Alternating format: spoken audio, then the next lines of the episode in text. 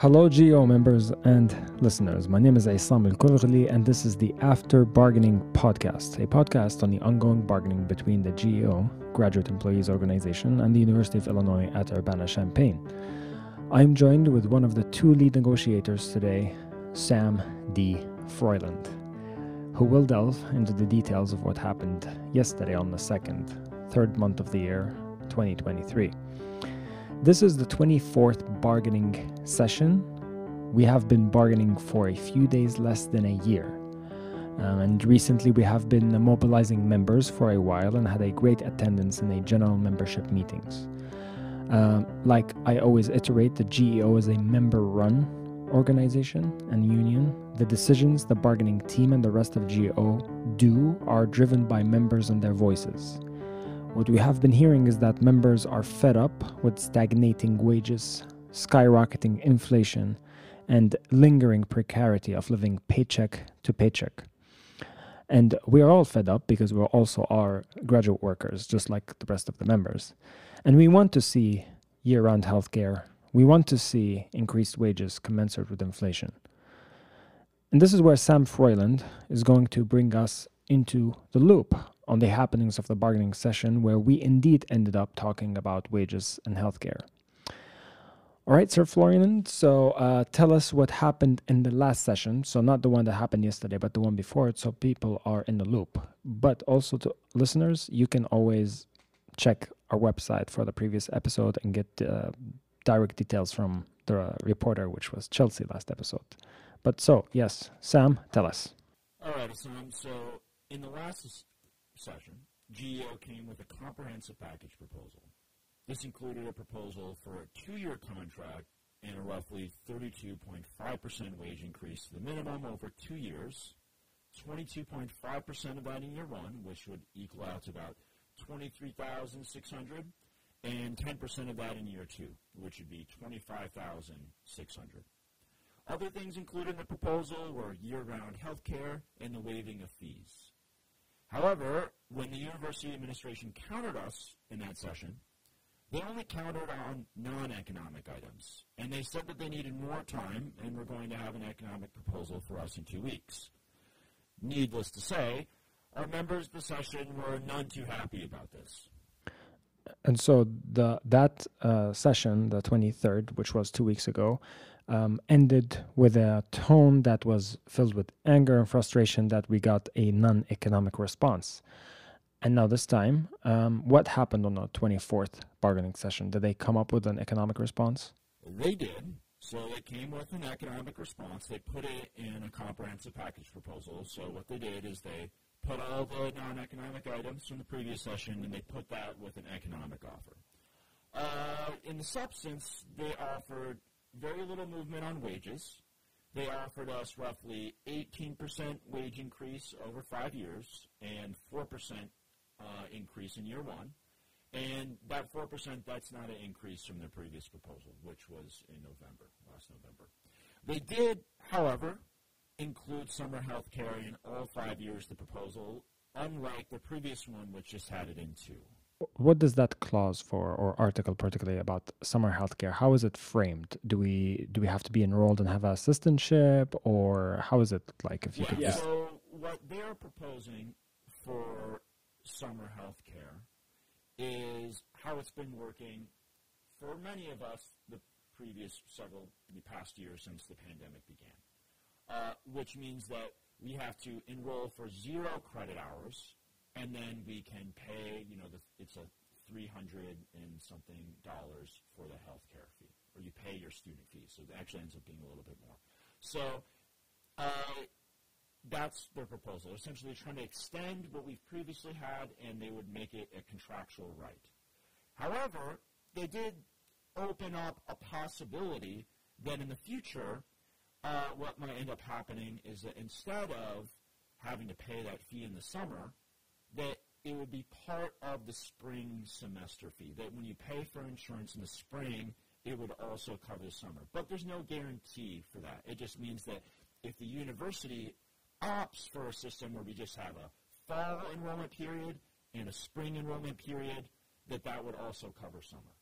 Okay, so if somebody had an assistantship in the spring, the idea, and they don't have anything in the in the summer, and they're not enrolled in anything, they would get um, uh, uh, summer health care? Correct. So in either way, people could get summer health care without an appointment in the summer, uh, but this would make it more, more simple for people, I would say. It would stop this whole weird, you know, enroll for zero credit thing in the summer. Exactly. Well, anecdotally, back when I was at the University of Washington, which had a very feisty uh, union and also history of labor struggle, um, it was regardless if you take credits or no credits, you have assistantship or anything, always in the summer. If you had an appointment in the spring, that means in the summer it rolls to it. You don't have to pay a single thing.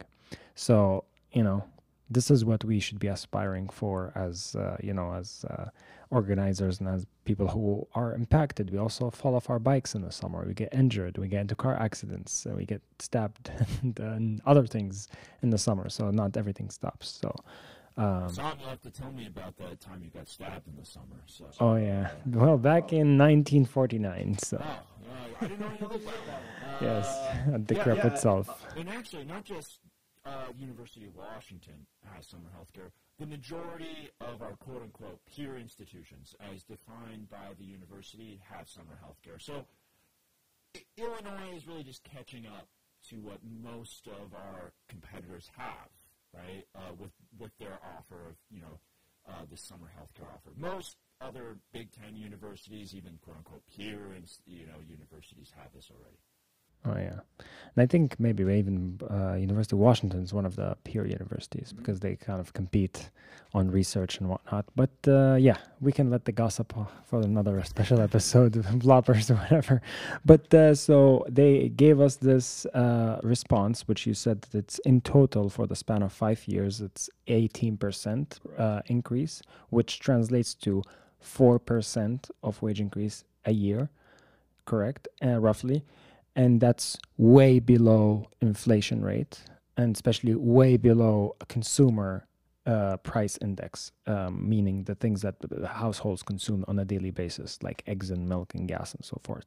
So um, how did those who are concerned with this respond to it? How did members respond to this proposal? They were not happy. Uh, a lot of people brought up inflation and that their proposal still represented a pay cut. Uh, They also looked at where our peer institutions are at in terms of wages, as defined, as I said before, as defined by the university's own website.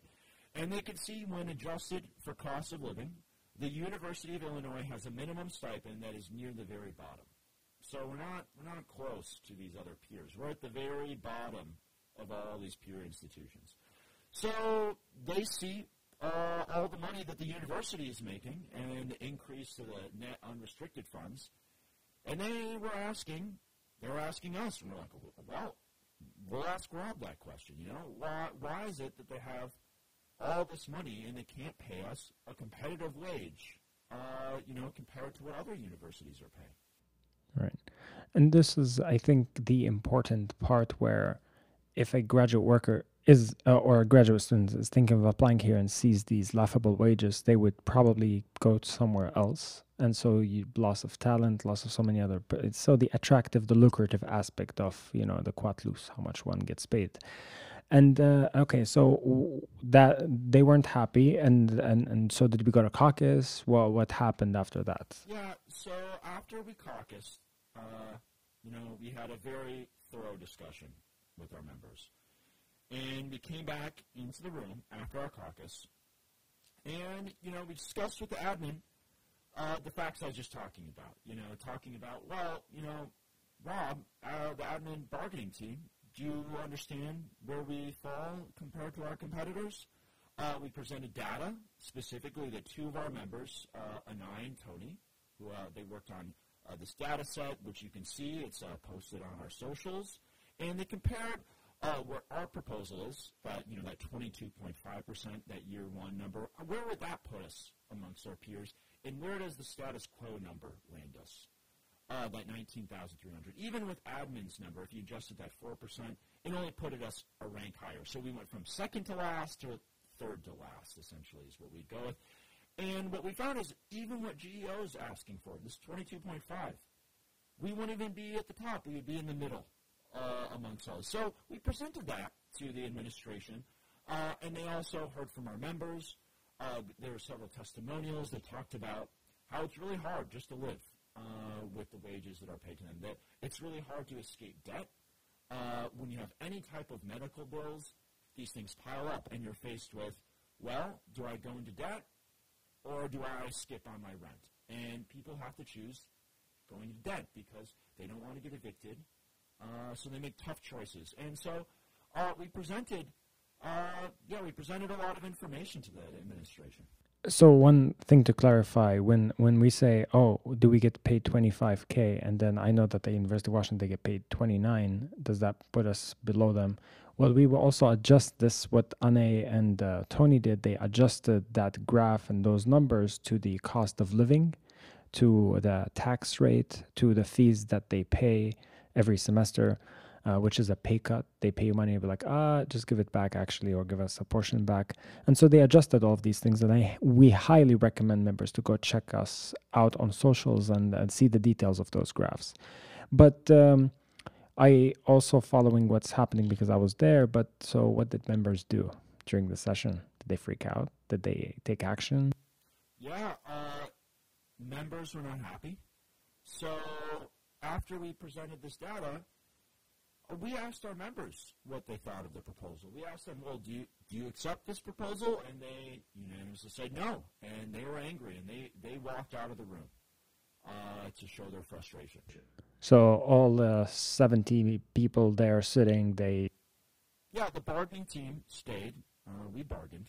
Uh, but our members who were there, observing everything, uh, they were unhappy. They walked out. Uh, and they were making a lot of noise, uh, expressing their discontent.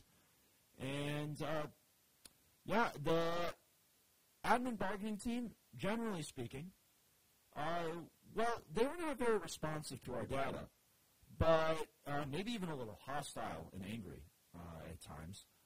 Uh, but they seemed, uh, I would say, observant uh, of our members' uh, yells. Yes, yeah, and, and this is the one of the things that I remember. You asked Rob how much of a raise did he get last year, and what was the raise that he got? Well, Nachiketa technically asked that, but uh, yes, Nachiketa asked about the raise that Rob got. Rob got a five thousand dollars. Oh, just five thousand dollars. Yeah, and uh, we're asking for uh, much less than that, but uh, that's okay.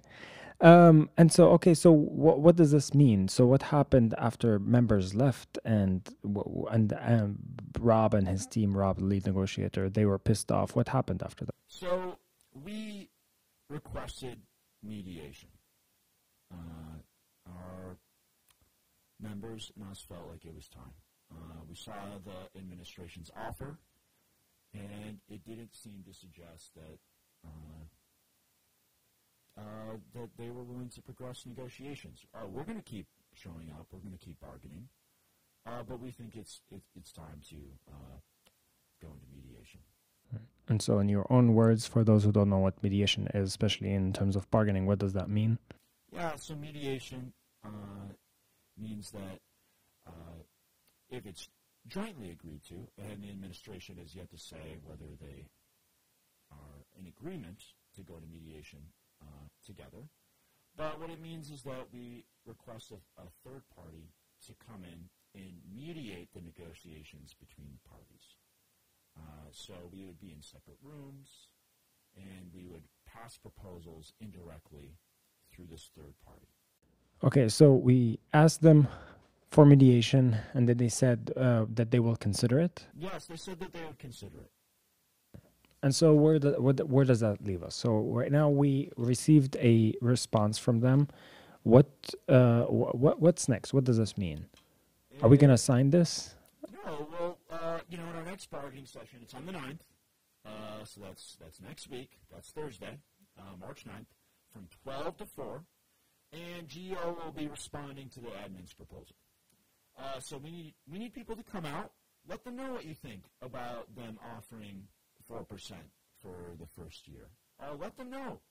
Uh, we know members are not happy. We know that they want an actual wage increase. Uh, so come out, let them know. And um, as we all know, this month particularly is uh, women's history struggle, and particularly uh, the eighth of this month is International Women's Day, or International uh, Women uh, Worker Women's Workers Day. Um, and there's going to be a lot of events happening during this coming week related to issues um, uh, related to women. And uh, so on the eighth, there's going to be um, a couple of events. But then on the ninth, which is the bargaining day, we urge all parents to bring their kids at eleven o'clock, and they will, at eleven o'clock a m and we will march from Swanland to the bargaining sessions location. Bring pots and pans and scream and shout, because what the admin is telling us is that you want childcare, we're not going to give you that. We're going to give these going to give you these crumbs, and we're not going to listen to you. And so we need to show them that we cannot take time off of taking care of our children. We have to be graduate assistants, teacher assistants at the same time as doing childcare. And if we want to do an actual childcare, we put them in a facility to do the childcare for us, we cannot afford that. And so we need to show our power. Bring your kids, bring your pots and pans, bring all the duties that you have to do alongside being a graduate student to that bargaining session. Anything else, Sam, you want to add? Members, keep showing up. This is the only way that we can fight a better contract. Nothing's gonna change unless if we act. We cannot just watch everything in front of us like it's a contemplative movie. This is how change happens. Thank you so much for tuning in.